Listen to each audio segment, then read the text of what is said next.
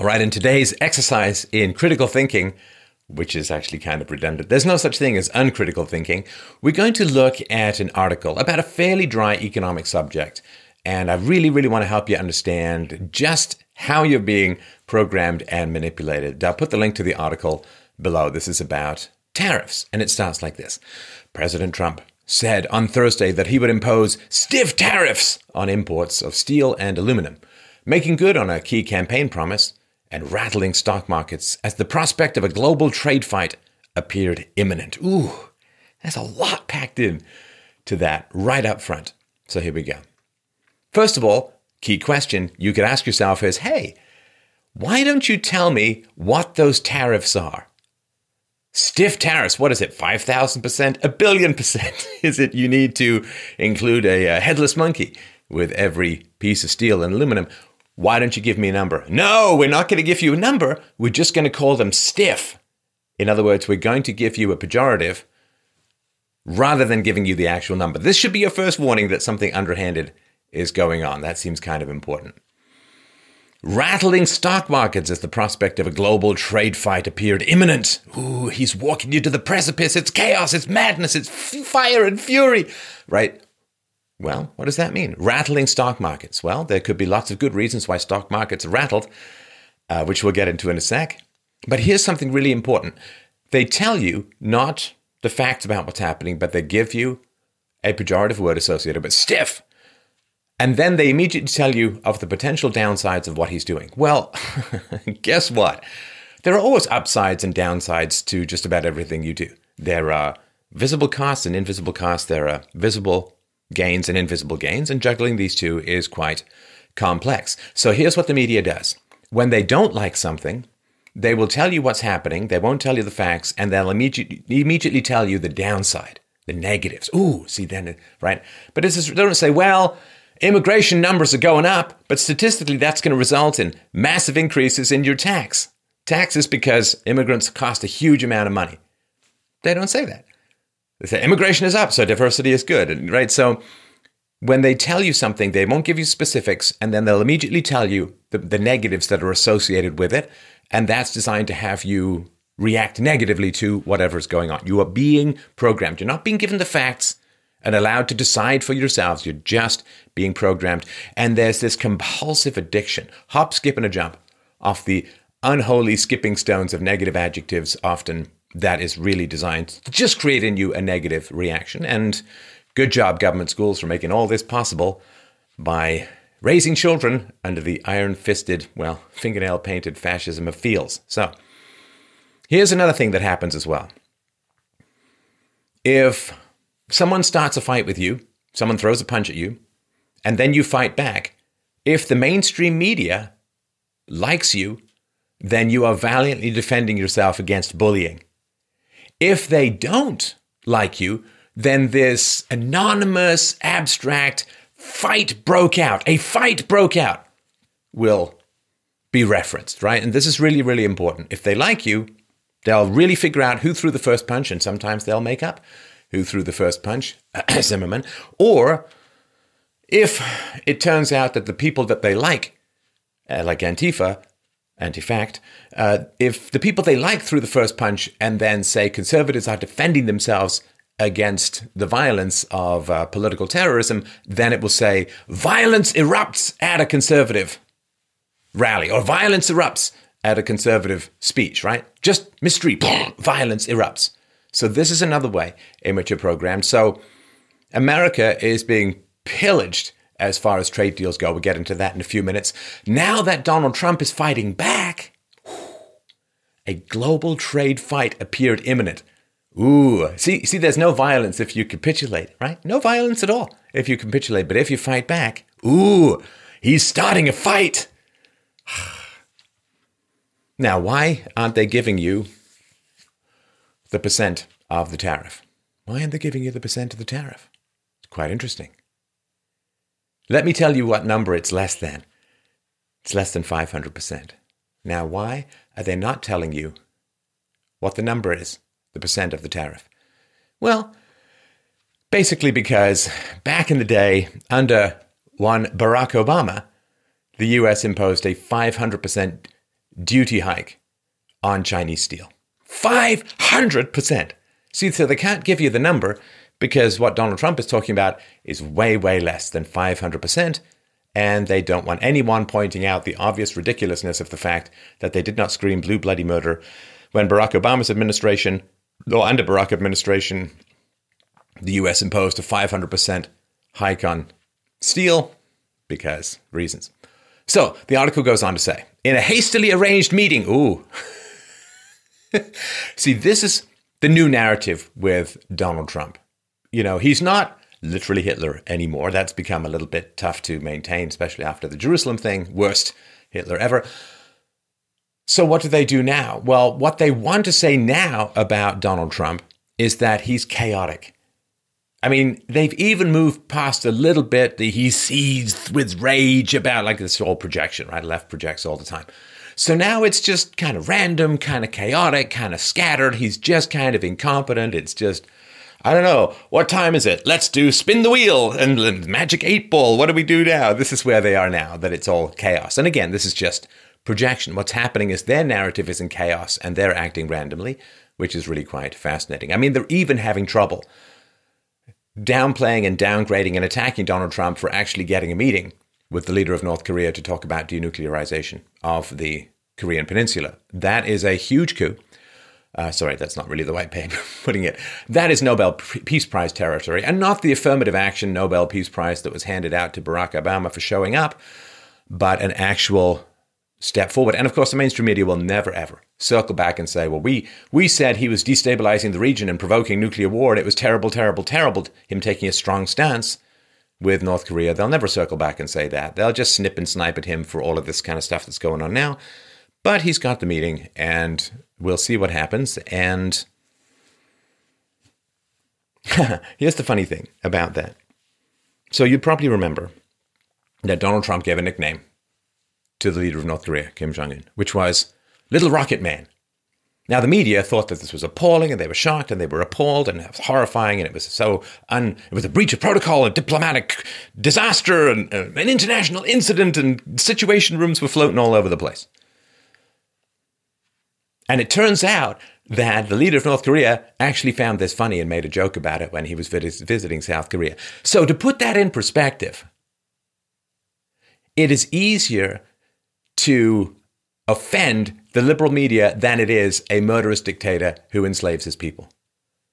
A murderous dictator who enslaves his people has a better sense of humor than the mainstream media, is able to roll with things, is able to water off a duck's back, is able to shrug and laugh stuff off. He is less triggered than the mainstream media. In other words, the mainstream media is more reactive and emotional and aggressive and insane than a mass murdering dictator who basically runs a giant prison camp north of South Korea. Anyway, just something to keep in perspective. So, the article goes on in a hastily arranged meeting. Ooh, see, everything's hasty, it's all off the wall.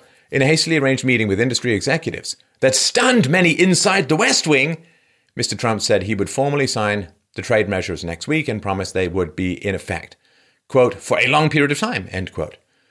The action, okay, so let's go back about that, right? So they have to give this narrative that Trump is just random pinball man. And the fact that in the very first paragraph they say this was a long standing campaign promise and now he's doing it, that's not chaos. Come on. I mean, Trump has been talking about this trade stuff literally for decades, and he devoted massive portions of his speeches to pursuing just this very topic and telling you exactly what he was do was going to do. So the fact that he's been talking about it for decades, that he campaigned on this very platform, and now he's doing it. It only comes as a surprise to people who want it to come as a surprise for reasons of creating the chaos agent narrative. Not cool, fun, low key chaos, but random, who knows what's going to happen next chaos. So the same reporter, well, the same typist said in the same article this was the fulfillment of a long standing campaign promise and also that it was sudden. And what did it? what does he say? Stunned many inside the West Wing. I mean, what do you say? They're stunned that Trump is doing exactly what he said he was going to do for decades and campaigned on. They're stunned. What are they stunned at? Are they stunned at the fact that a politician's actually keeping his promises? Isn't that kind of bad for them and good for Trump then? Anyway, I just think that's ridiculously funny. it's stunning, it's chaotic, it's random. He said he's going to do it for decades. I mean, literally, if you put this in a in a movie, like this would be the the character whose you know girlfriend says, uh, you know, if you keep you keep sleeping around, I'm going to leave you, and she says this for like ten years, and then she says, look, five more and I'm going to leave you. And then bang, bang, bang, bang. And then she leaves him and he's like, this came out of nowhere. it's like, oh my God. It's like, this would be bad, obvious, two on the nose comedy. And yet, this is what passes for. what is that old saying? About somebody who didn't like somebody else's fiction. That's not writing, that's typing. It's like, this isn't reporting. this is like stalky X blogging. That's all it is. Through the bushes, Trump appears to be random. And okay, he promises they would be in effect for a long period of time. because nothing spells decisive negotiations like saying, oh, yeah, it's just going to be a week and then we'll go back to normal. Hey, you want to come sit down at the table and negotiate? Things are going to go right back to normal after a week. of course they're going to be in effect. Of course he's going to say they're going to be in effect for a long period of time. That's how you get people to come sit down at the table, right? Everybody's commenting on this. All they're doing, like mm, not just Twitter and and um, comment sections and and but even in the mainstream media, when you talk about things like this, all you're revealing is that you've never in, been involved in any negotiations for anything important. That's all. Have you done any negotiations for anything important? Now, obviously, I haven't done trade negotiations, but I did a lot of negotiations as an entrepreneur. And you, of course, you, you don't you start and you meet in the middle, and you have to have something to bring to the table. And now, sometimes you bring a carrot to the table, which is I will do something good. Like if you're interviewing someone, and you can offer them a job, which they want. Assume you assume because they're being interviewed. And sometimes you bring a stick to the table, which is if you don't do a better job, I'm going to fire you. I'm going to release you to something for which you are better suited. Be free, be free. And um, yeah, now he what, what can what stick? Well, what what carrot can he bring to these negotiations? Well, he can't because the aggression has already occurred to a large degree from other countries, which we'll get into. So he has to bring a stick, and the stick is tariffs. And then what you do is they come to the table because you're going to impose tariffs or because you have imposed tariffs. They come to the table and then you negotiate something better. This is not complicated. And you're either so consumed with hatred that you just think that, uh, you know, Trump cures cancer. Trump puts oncologists out of work. Trump doesn't care about the children of cancer researchers. Uh, or you just simply ridiculously incompetent and are writing about things you don't have a clue about. Anyway. Ah goes on to say the action, which came against the wishes of Mr. Trump's pro trade advisors, would impose tariffs of 25% on steel and 10% on aluminum. Ooh, you see? You see how this goes. You see how this goes. See, 25% is 10 times less than 500%. 10% is 50 times less than 500%. So they could say they could possibly say, of course, that uh, Trump is imposing tariffs far lower than those imposed under Obama's administration, but they don't. Now, they don't mention anything about Obama's administration, obviously, because, anyway. So, here's the interesting thing. Remember, I said if they give you details, and it's not always that they do, they will give those details no context and they will immediately talk about the negatives so that you have a negative view of these, uh, these facts, right? Impose tariffs 25% on steel, 10% on aluminum. And then the article goes on to say, effectively placing a tax on every foreign shipment of those metals into the United States. wow, did you hear that? The sound of the universe unraveling. As those on the left are now very pro free trade and against taxation. you see, if he raises tariffs, he's going to impose taxes on every an effective taxation. Tariffs are effective taxation, and that's bad. You see, the moment a government policy is risen or is proposed, the, the left immediately starts worrying about the tax implications. Right? Wrong. They never actually never worry about the tax implications. But now you see they're very, very concerned about free trade, and they're very, very concerned about potential quasi tax implications of tariffs. Ooh, very fascinating to see. Very fascinating to see. Yeah, of course, when uh, Head Start was a $100 billion program that completely failed to raise the IQs of visible minorities and underprivileged kids in uh, the American school system, just massive waste of time and resources. They said, well, Head Start is proposed, but it's going to raise a lot of taxes, and the science behind it is non existent. No, they don't. It's going to bring equality, right? so this just, can, you know, being, you're being programmed to have a negative response to this. To have, just come out with, with the vague sort of sense that the, the tariffs are bad and it's gonna the stock market is goosed and it's chaotic and it's gonna it's an effective tax increase and right. Do you remember? Was it Nancy Pelosi? Thousand bucks, that's nothing. Thousand bucks being given to you by your employer because of the Trump tax cuts, that's nothing. Well, these tariffs aren't going to raise a th- things a thousand bucks per per uh, employee, but apparently now that's really bad. See, if you're given a thousand bucks, that's nothing. But if there's a tariff that's going to raise the price of things a couple of bucks, well, that's just a complete disaster. I mean, it's so terrible. Uh, it, like it literally is deranged. I mean, I'm not. I'm not. It's not hyperbole for you. It literally is deranged. It's like a drug addict trying to get the drugs. Just lie, lie, lie. This is what the addicts do, right? They just all they do is lie. So we got to talk a little bit about dumping. And just so you understand, I'm not usually a big one for pejorative terms, but this one is fairly accurate. So, what is dumping? So, dumping is when manufacturers in some other country sell products in your market at prices far lower than they would charge in their home country or do charge in their home country, right?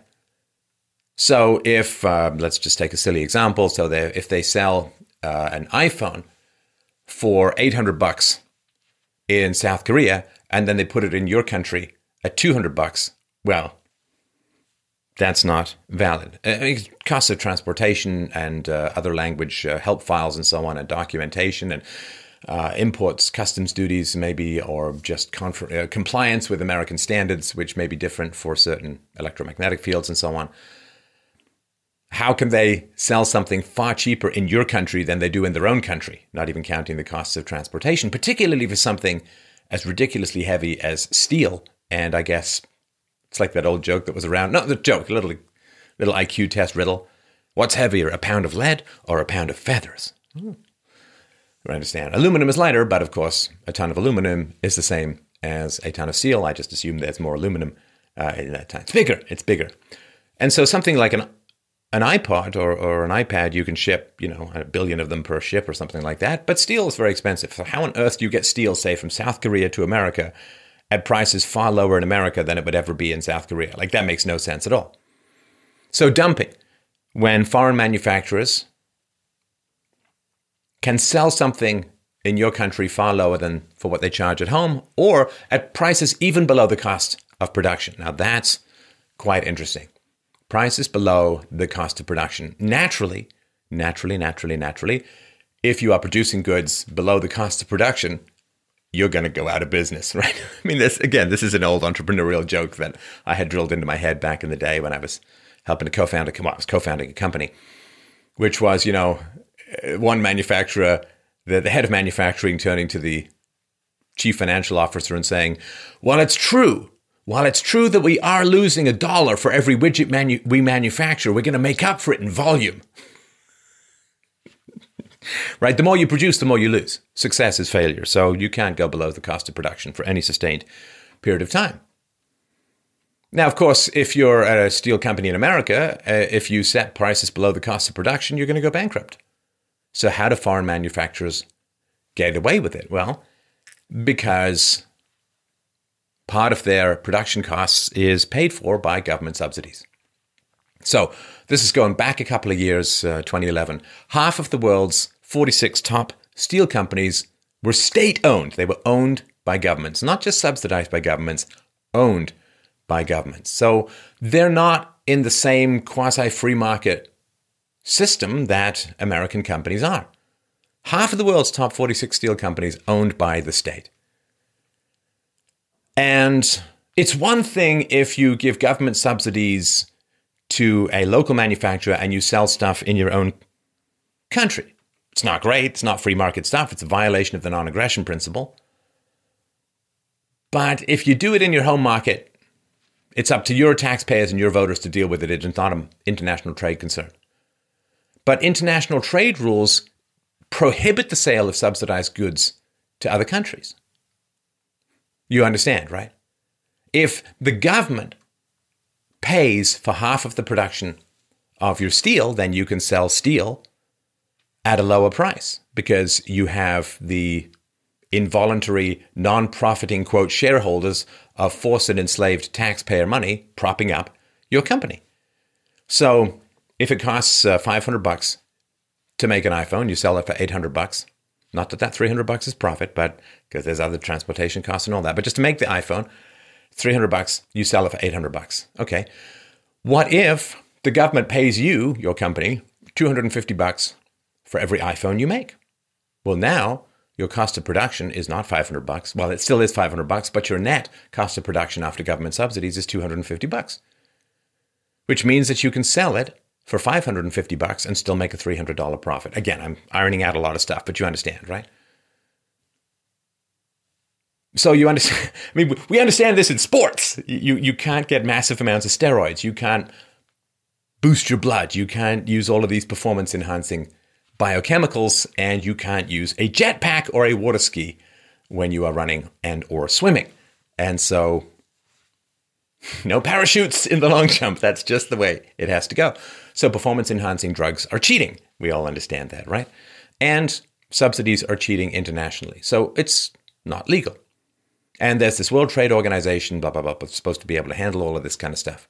But you have to make a complaint first, which means you have to understand economics, which means you have to actually care about American workers and not want to destroy capitalism so you can replace it with uh, your own horrible dictatorship. So that's kind of important. Now, people say, well, but you see, China can produce steel for so much less because their labor is uh, cheaper. Ah, not really. So in China, labor is actually less than 10% of the cost of steel. And therefore, it really doesn't have a huge amount to do with how much the steel finally costs. And of course, you have to transport it and insure your transportation ships, and uh, it's big and complicated. And of course, you have to have a lot of people to help you transport all of that stuff. So it's not labor fundamentally. And it's not just direct subsidies either energy subsidies are key as well. So a lot of these governments will subsidize the energy. And of course, as you know, it takes a huge amount of energy to produce steel and aluminum. I keep wanting to say aluminium like I was still a kid. But um, if you subsidize the energy which is used to produce the steel, you can say, well, we don't subsidize the steel. Yeah, but you subsidize the energy. If you pay half the energy cost, you're hugely subsidizing the steel. Now, there are rules around because okay, let's go very brief tour into NAFTA, the North American Free Trade Agreement, right? This is uh, North America is Canada, U.S. and Mexico, kind of free tradey stuff. Now, why free trade requires thousands and thousands of pages of regulations and document docu- uh, documentation is uh, well, it's not free trade. Pro tip, not free trade. But what happens is if China wants to send steel to America, it has a lot of problems. But Here's the thing. Now, if China sends raw steel to Canada and then Canada sells it to America, then Canada, by law, has to say this isn't Canadian steel, this is Chinese steel, and therefore it's subject to duties and restrictions and so on because China is not part of NAFTA. But if China sends raw steel to Canada and then Canadians turn it into stuff, products, steel rails, um, anvils. I don't know what you mix. it's iron, I think. But, you know, I'm not an expert at this stuff. But if they add the magic manufacturing uh, meat to it, then suddenly uh, it is a Canadian product, right? Now that's a problem. Because the Americans can't get hold of the cheap Chinese steel, but the Canadians can, which means that the Canadian manufacturers of steel based products can sell for less than the American manufacturers of steel products. So Canadians import huge amounts, and this is like Mexico as well. The raw steel comes from China, right? They then make products from the Chinese steel, and then they can sell them into America. And this is one of the reasons why the question of exceptions for imports is floating around at the moment. So Canada is like the steel launderer, the steel whisperer. They're kind of like a brokerage for the Chinese manufactured material. And that's NAFTA is kind of the back door by which Chinese steel gets into the US market by being reshaped in Mexico or in Canada and then being sent to America. So you can't really compete. You can't really compete. There's one Chinese businessman who's imported over a million metric tons of aluminum ingots into Mexico. That's a lot. That's over 6% of the entire supply in the entire world. And he stores them there with the goal of avoiding tariffs from the United States. So, this cheesy, sleazy backdoor entry into the US market is very important. Now, Canada and Mexico, they love this stuff because it means that they'll, uh, the, the, Chinese governments and, and other governments will facilitate or, or, invest a lot of money into plants in Canada and Mexico. And um, Canadian and Mexican investors can also, in their own countries or in their, each other's countries, although it generally tends to go north to south, can also create all these manufacturing plants with this magic cheap steel subsidized by Chinese virtual slave labor. And then they can manufacture stuff and dump it into the US at prices that the US manufacturers can't hope to compete with. And this is why Trump has been talking about this stuff. And this is why Trump wants to renegotiate NAFTA. And why did the US send all of its operations to Mexico. And everyone say, oh, well, it's because labor costs, labor costs, labor costs. Well, as I pointed out, labor costs are a very small component of this kind of stuff. And of course, there is uh, overpriced labor in the United States. But what happened was American corporations, particularly the auto sector, could make more money by building their plants in Mexico or in Canada using parts or raw materials imported from China or Asia as a whole. So that is what Trump has been talking about.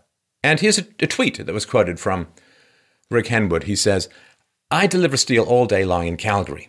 Sheet metal plate, structural angle, flat, square, bar, round bar, I beams, wide flange beams. I haven't seen a North American piece of steel in 15 years.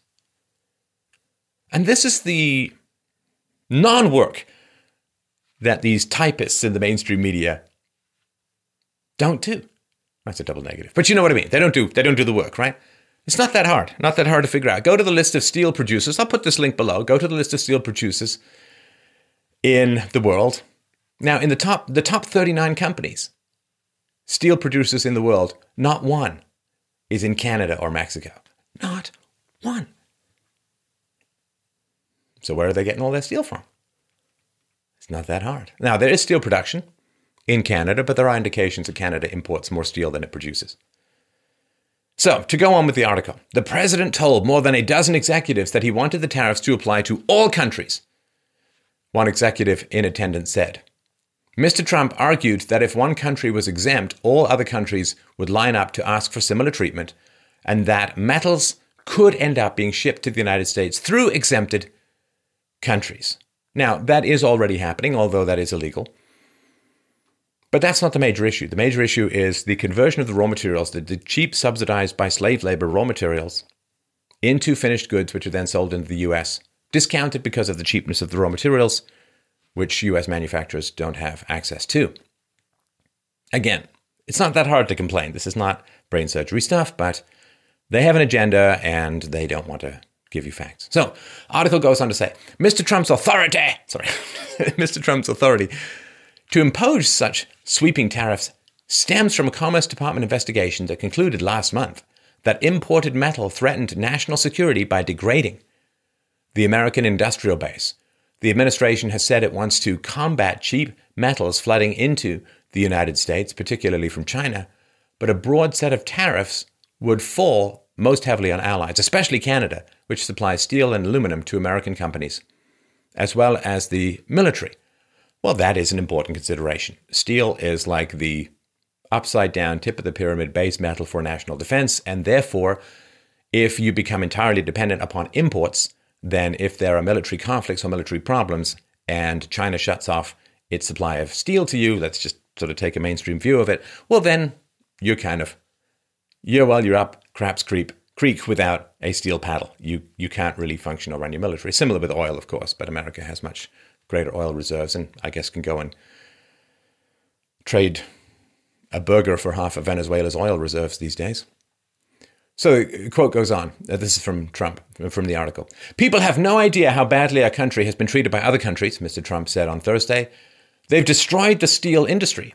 They've destroyed the aluminum industry and other industries, frankly.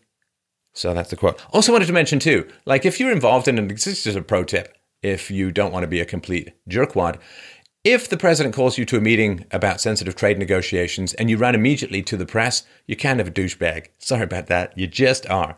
Shut up. okay, you want it to fail uh, for a variety of reasons, but why, why, why go talk to the press? That's just terrible. So, just so you understand this, Chinese government, they support the country's steel industry. They got cash grants, equity infusions, government mandated mergers and acquisitions. They get preferential loans, they get directed credit, they get subsidies for land use, they get subsidies for utilities, particularly energy, they get price controls on their raw materials, they get preferential tax policies, state mandated benefits, they get beneficial currency policies, and let's just say the Chinese version of the EE, the Environmental Protection Agency, is not exactly ringing these horrifying spewing satanic mill plants with the tanks of environmental regulations. So that's quite a lot. That is not a free market. And the question, of, co- of course, is what do you do when you're faced with this kind of uh, subsidy? The Chinese government has maintained a majority share in the top producing Chinese steel producers. And this is one of the reasons why. You get these cities in the middle of nowhere going up in China. So American steel producers, they're not competing with free market enterprises, but with governments that can print money, borrow money, raise money, and do whatever they want. That's not fair. Do you want to get into the ring with a guy who's been jacked up on steroids for the past 40 years? If you're not in pro wrestling, that's say 20 years. No, 10. So he's still in the prime of his youth. It's not fair. It's not fair. I mean, it's almost as unfair as governments, say, in Canada, handing out massive subsidies to dino media, to the legacy media. Well, actually, that is kind of fair because it's just going to make them softer and less believable as they suck at the government teat of uh, subsidy and therefore can no longer legitimately criticize the government that feeds them. Anyway. So, Friday, the article goes on Friday morning, Mr. Trump tweeted that a trade war would be a positive development in the context of the United States current position with its trading partners. See, they're very, very concerned, you see, about a trade war. A trade war. So anti war, the mainstream media.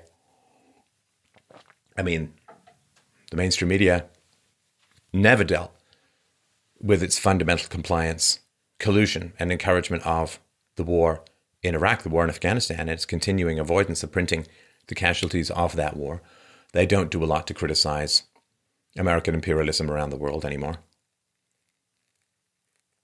So they don't mind hot wars. They don't mind blow up children wars. They don't mind 100,000 bombs being dropped on the Middle East under the Obama administration. But a potential trade war, that's terrible. Rouse up the troops. We got to fight the trade war. Hot war that destroys people, blows up people, kills people, destroys entire regions, uh, unleashes a migrant wave into Europe, threatening to swamp and destroy it. Well, that's fine. Oh, we'll print pictures of a kid on a beach in Turkey to arouse the ovarian sympathies of reactive people in the West. That kind of war, great. Trade war, whoa, is that going to help US workers? Disaster. And they quote a tweet in the article, Donald Trump tweet. When a country, USA, is losing many billions of dollars on trade with virtually every country it does business with, trade wars are good and easy to win. Example, when we are down 100 billion dollars with a certain country and they get cute, don't trade anymore. We win big. It's easy. the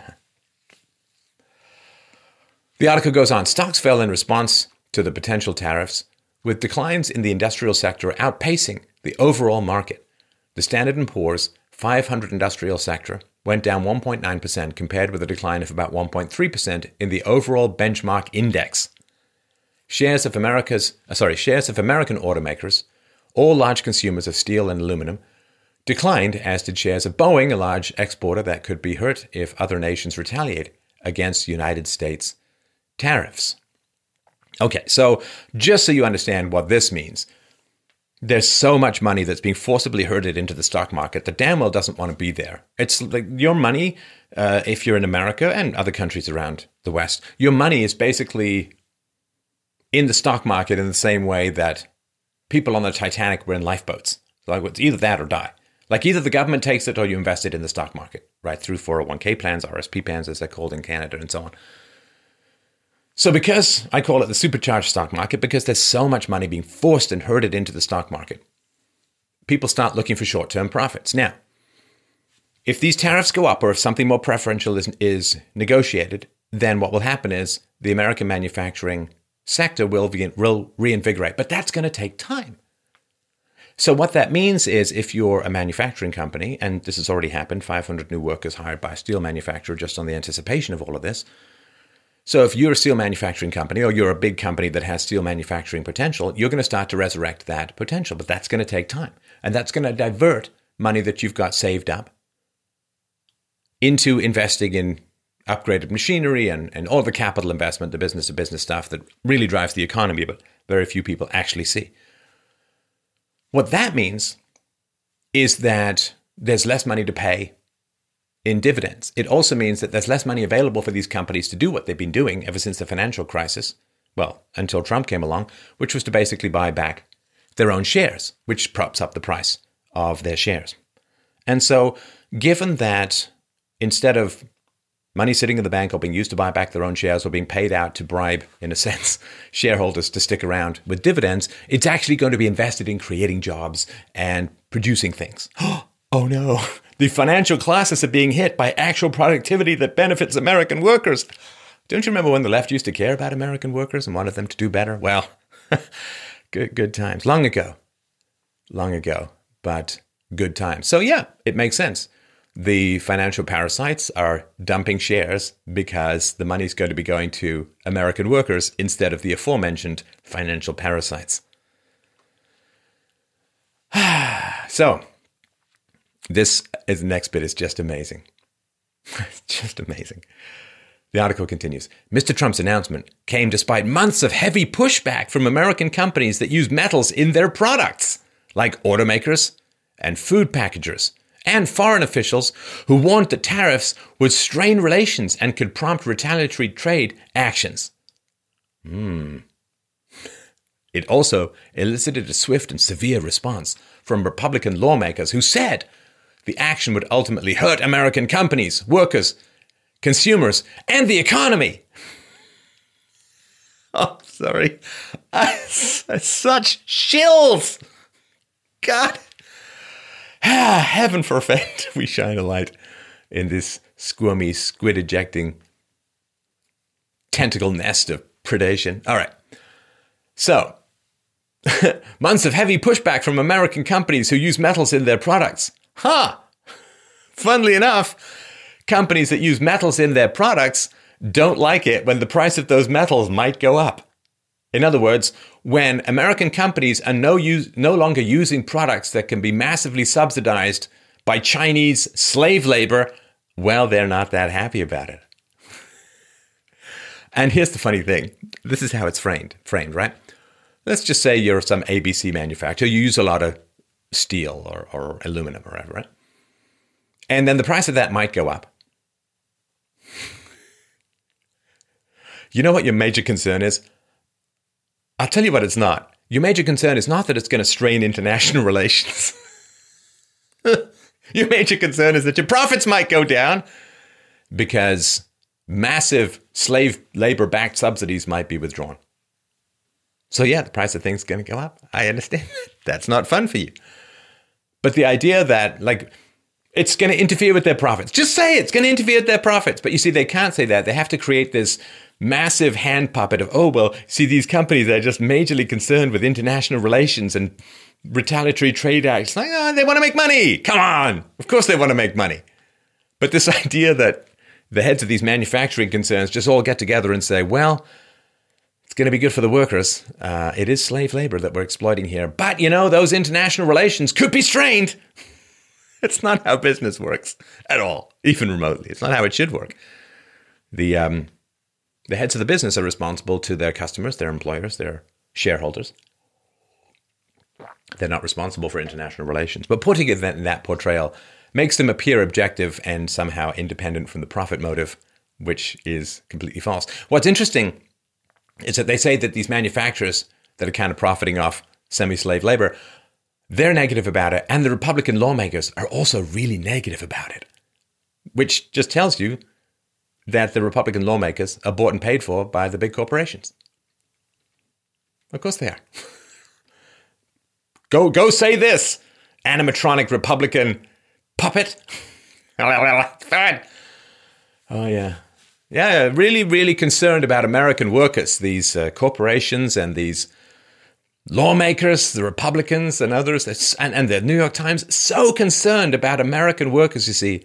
That's why they make sure that massive amounts of hyper subsidized third world labor doesn't come in and undercut the wages of American workers. Wait, no, they do exactly the opposite.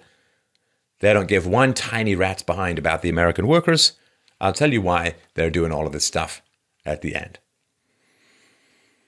Now, having painted it in as negative a possible light as humanly imaginable, and having covered up the actual motivations of the people opposed to it, now we have to get back to chaos and frenzy.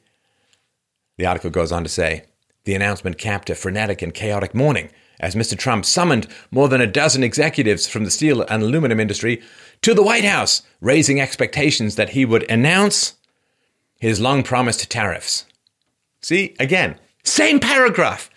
It's a frenetic and chaotic morning. See, they, what does that mean? Shut up and tell me the facts, you hack! Just give me the facts. I could think for. Stop telling me what to think. Just give me the facts. And I will come to the conclusions myself. But of course, if you're afraid that the facts don't support your conclusions, you just have to pepper people's faces, Cheney style, with a bunch of bullcrap negative language. So it's chaotic, it's frenetic, it's random, but it's a long promised thing. How do you square that circle in your mind? Well, you don't. You can't. Now, the article goes on to say Mr. Trump raised the specter of action. Ooh, ooh, it's a specter. Spectre detector. It's a ghost. It's an undead. Mr. Trump raised the specter of action with an early morning Twitter post saying our steel and aluminum industries and many others have been decimated by decades of unfair trade and bad policy with countries from around the world. We must not let our country companies and workers be taken advantage of any longer. Now, this is interesting. This article would have you believe two opposing things, without mentioning them, of course, right? Number one, that the steel companies in America and the aluminum companies in America, the manufacturers of the raw materials, are somehow against the tariffs that will direct, directly benefit them. If the tariffs go up, in other words, uh, see, the tariffs aren't punitive. The tariffs are compensating for the slave labor of the Chinese taxpayers and other taxpayers around the world. It's all a form of slavery, as I've talked about for many years. The story of your enslavement, you may have heard of it. But um, it is restoring things to the natural market value. That's natural, right? It's um, like something that slows you down is not cheating if you're artificially sped up right? It's like if you someone plays a movie at double speed and you say take that double speed and play it at half speed, you're not slowing down the movie, you're returning it to its normal speed, right? And so the tariffs are designed to restore the price of the imports to the point where it actually reflects the cost of production. In other words, they counteract the slave labor based subsidies poured into these manufacturers around the world. It's fair. You may not like it. I don't like it. I'd rather it be free trade everywhere, but we, uh, we live in the world that we live in, not in the world of, of ideals. So they have they would have you believe these two things. Number one, that these US companies, these manufacturing companies, don't want these tariffs. But this makes no sense. Of course, they're conflating the two things. See, there's the manufacturer of the raw goods, and then there's the manufacturer of the finished goods. Right? So the person who makes the steel and the person who makes the rails for the train track, just to take a simple one, right? Okay, you understand? Now, the manufacturer who makes the raw material desperately wants these tariffs because they're competing with these massively subsidized international companies. So, of course, they want the subsidies. Ah, but you see, the people who are buying the steel products, the rails, rather than the raw material, they don't want the tariffs because they want that cheap, subsidized international steel to come flowing in through Canada, through Mexico, through other places, through that phase of being turned into a finished product. But they're conflating these two things as if somehow all US manufacturers are against this tariff. But they're on opposite sides of this. Like from a profit standpoint, not a moral standpoint, a profit standpoint, they're on opposite sides of this equation. The raw material producers want the tariffs to keep the heavily subsidized raw material out of the US. The people who want the finished products, they want the finished products to keep coming in, so they don't want any any of these subsidies. So they just conflated these two things, the raw materials versus the finished products. And then there's a little chart uh, origin of US steel imports. Canada, 5.1 billion. I think this is tons. South Korea, 2.8 billion. Mexico, 2.5 billion. Brazil, 2.4 billion. And then down, China, 1.0 billion. And this should just raise you a basic question. It's a basic logic question. Let's just take South Korea, right? 2.8 billion. Number two, import of US steel. How on earth is it possible that it's cheaper to get steel from South Korea than it is from up the road? You know, Allentown, as the old Billy Joel song went.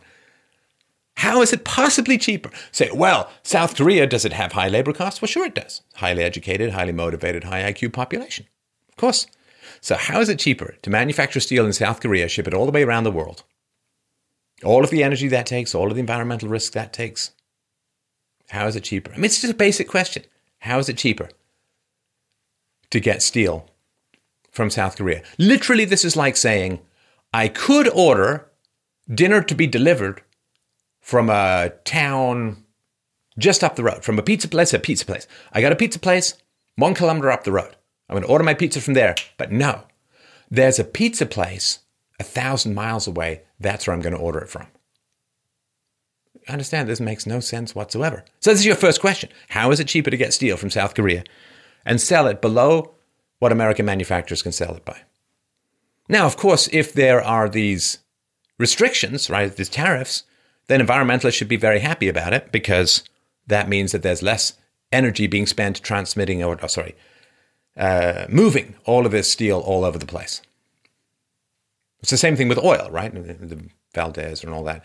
You if you're an environmentalist, you want local production of oil rather than oil being shipped all over the world. Article goes on to say advisors have been bitterly divided over how to proceed on the tariffs, including whether to impose them broadly on all steel and aluminum imports, which would ensnare allies like the European Union and Canada, or whether to tailor them more narrowly to target specific countries. Bitterly divided. No, they're just divided bitterly divided again. They just want to throw as many negative pepper in the eyeball words as humanly possible. Ensnare allies like the European Union and Canada. okay, pro tip, guys. The European Union and Canada are focused on their own needs, not America's needs. They're not allies in a trade war. Now, you're talking military allies, yeah, okay, but they're not allies as far as this goes. Article goes on to say imposing tough sanctions would fulfill the president's promises, but could tip off trade wars around the world as other countries seek to retaliate against the United States. Foreign governments, multinational companies, and the Pentagon have continued to push against broad tariffs, arguing that the measures could disrupt economic and security ties. I'm sorry. how do these people? I don't know how they do it. I don't know how they do it. Literally have no idea how they do it. Different species to me. Foreign governments, multinational corporations, and the Pentagon Well, they don't want broad tariffs. Well, of course, foreign governments don't want broad tariffs because they enjoy dumping their products into the United States market. Of course, they don't want tariffs. Of course, multinational companies. Sure, multinational companies don't want that either. See, for a foreign government, the, the profits are social, like the profits are privatized and the costs are socialized. That's kind of fascistic model, right? Well, it's the same in communism as well, just a little less obvious. So, if you um, are a government running a steel company, then you can rip off money from all of the taxpayers at the point of a gun. You can use it to subsidize your production, and then you take a whole bunch of the profits home with you. I mean, it's a pillaging. It's it's a criminal activity. It's a shakedown, basically. So yeah, foreign governments, multinational corporations, and the Pentagon. Don't you remember when the left used to be opposed to what multinational companies wanted? Don't you remember when the left used to be a little bit suspicious about the motivations of the Pentagon? It's been a while, friends. But now we can use them against Trump. Hey, friends, let's hug. Ah, and, and see, here's the thing. They also have to say that the US is somehow initiating attacks against other countries in this trade war. No. The other countries are dumping their products into the American markets, often through these proxy backdoors of Mexico and Canada. So they're saying we're not going to be taken advantage of anymore. Now this is going to provoke it provokes a war if you fight back. You know, if you just you just give your money to the mugger, there's no violence. But if you fight back and drive the mugger away, oh look, you're being violent. I mean, this is like it's so retarded. now listen. The the the recession that occurred 2007 2008 a bunch of foreign countries basically did this. They said, okay, we're going to subsidize our steel industries, even though this violates international trade rules. It keeps their citizens employed, it keeps uh, donations coming from those corporations, and it reduces their costs of unemployment insurance and retraining and welfare and healthcare costs and all that kind of stuff. And so there was more steel being produced than could be consumed in their home country, but they wanted to, because remember, American housing, massive amounts of steel being used and other raw materials. So everybody in the world is feeding the US market. And then what happens is the US market collapses, 10% of US housing stock goes empty, 40% of wealth in the US is wiped out in a year or two. And nobody wants to build anymore in the US. So these guys got all this excess production. What are they going to do? Well, they want to keep everyone employed. They want to keep all those pseudo taxes running. You, you give a subsidy, you get money back in taxes. And so they said, okay, we've got excess steel relative to the US's diminished demand, so we're just going to dump our excess steel cut rate on the United States market. And this destroys American jobs. This undermines and collapses the American steel industry. And of course, foreign countries are doing all of this by violating international trade laws. And this is kind of one of the things that has happened. The article goes on. On Thursday, Canada, the European Union, and other countries said they might have no choice but to retaliate in response. Ooh, it's so rich. I hope I'm not going too long. I find this stuff absolutely fascinating. I hope you I hope you join me in the delight of going through the Saluthian Mobius strip of this kind of insane double, triple, quadruple infinity standards. See, here's the thing Trump is responding to dumping, directly or indirectly, into the US market. So the other countries violating agreements, violating international trade rules by dumping. And maybe they found this backdoor in through NAFTA, right? The Mexican Canadian manufacturing stuff that I talked about. But the US is responding to all of this. So if another country violates trade agreements, then it's good to respond. See, the European Union, this is the article, the European Union and the other countries said they might have no choice but to retaliate. No choice but to retaliate. So, if they can paint the US as the aggressor, then the other countries, they have no choice. They have to do it. It's the right thing to do. It's the good thing to do. But you see, if the US is responding to other people dumping other countries dumping. Well, that's bad. You see? You've got a principle. If you're responding to unethical or illegal trade practices, it's a good thing to do. So that's why they have to portray the United States as being the aggressor. This is why they don't talk about foreign subsidies. This is why they don't talk about NAFTA. This is why they don't talk about millions of ingots of aluminum sitting in Mexico. This is why they don't talk about the adding the layer of manufacturing. This is why they don't talk about energy subsidies. Why don't talk about any of this stuff? Because they have to portray Trump as initiating a trade war. He is responding to a trade war. America is finally fighting back against immoral and possibly illegal trade practices. But they're saying if someone is doing something wrong in terms of trade, you have no choice but to retaliate. But you see, that's only for the European Union and other countries. If Trump does it, it's bad, it's chaotic, it's wrong, it's dark. The president of the European Commission, Jean Claude Juncker, called the measure, quote, blatant intervention to protect US domestic industry. yeah, because no, no other countries are doing that at all. Everyone else is a pure Ancapistan free market of infinite private property rights. What's happening over there?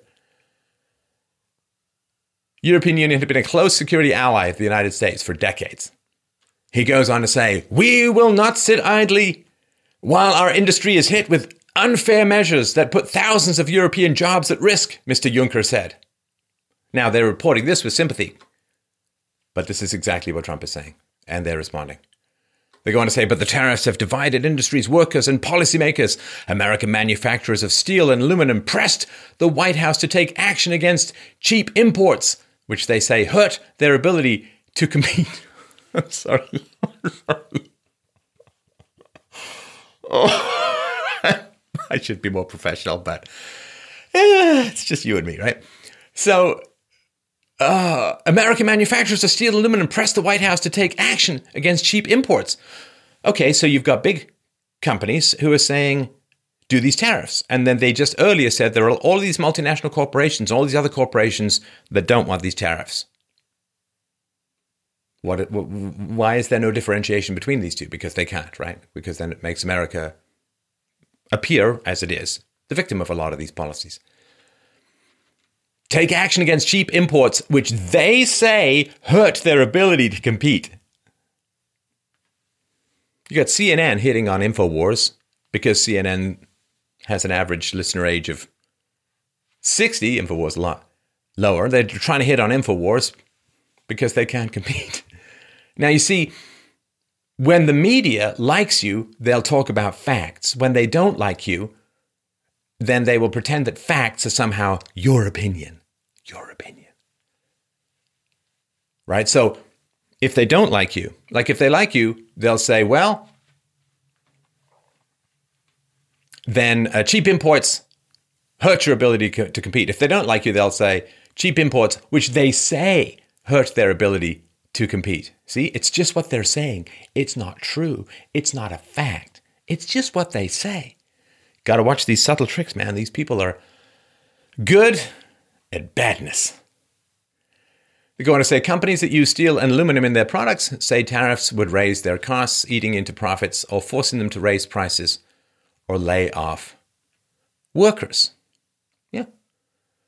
And uh, yeah, do you see the left defending large corporations at the expense of American workers. Now, as far as tariffs go, well, let's um, look at these sort of basic facts. So back when I was a, a wee bairn, there was uh, massive boycotts uh, about uh, against South Africa over apartheid because you see the um, lack of rights possessed by the blacks was terrible, and therefore there were sanctions, there were tariffs, there were uh, deplatforming of investment, there were boycotts, and so on, because it was terrible how the blacks were being treated.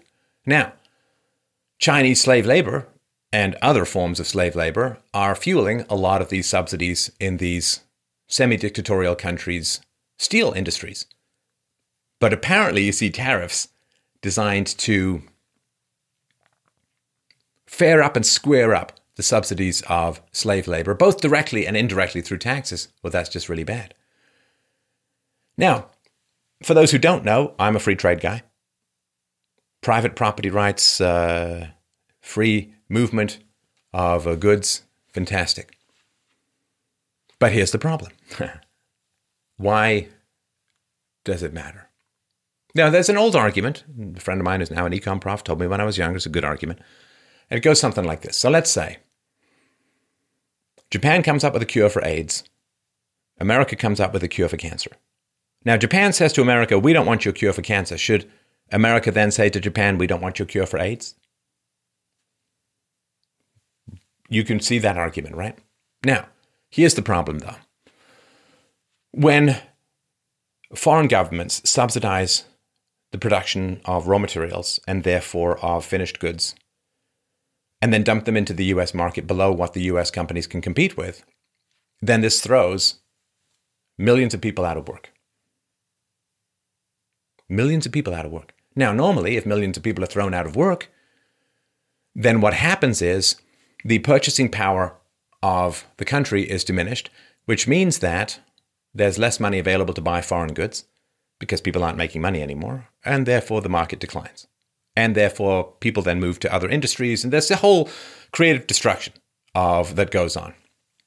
But what's happened since the 1960s in particular is that we've got things like unemployment insurance, there's welfare, there's healthcare that is provided for people who no longer get it through their employers. There are retraining programs. There is people stuck in dead end communities who end up turning to drugs, which then the government has to pay for the treatment, the crime, the hospitalizations, you name it, right?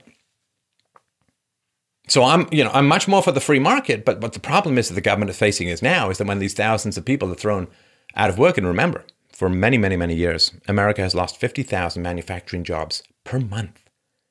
These are real human beings, and the government has to pay untold, ungodly amounts of money for all of this stuff.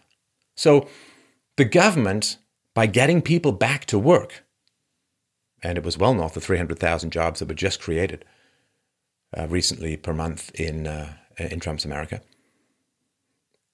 It's a huge win for the government, of course, because not only do they get taxes from the people who are working, but they no longer have to pay the unemployment, the healthcare, the welfare, the retraining, the the you name it, for the people who are unemployed.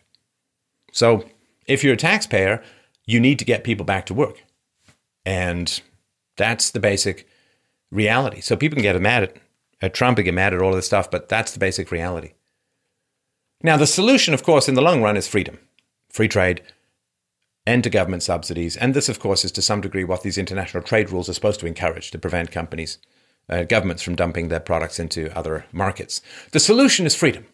The solution is shrinking, extinguishing the role of the government in the economy. We need a separation of state and economy for the same reasons we needed a separation of church and state.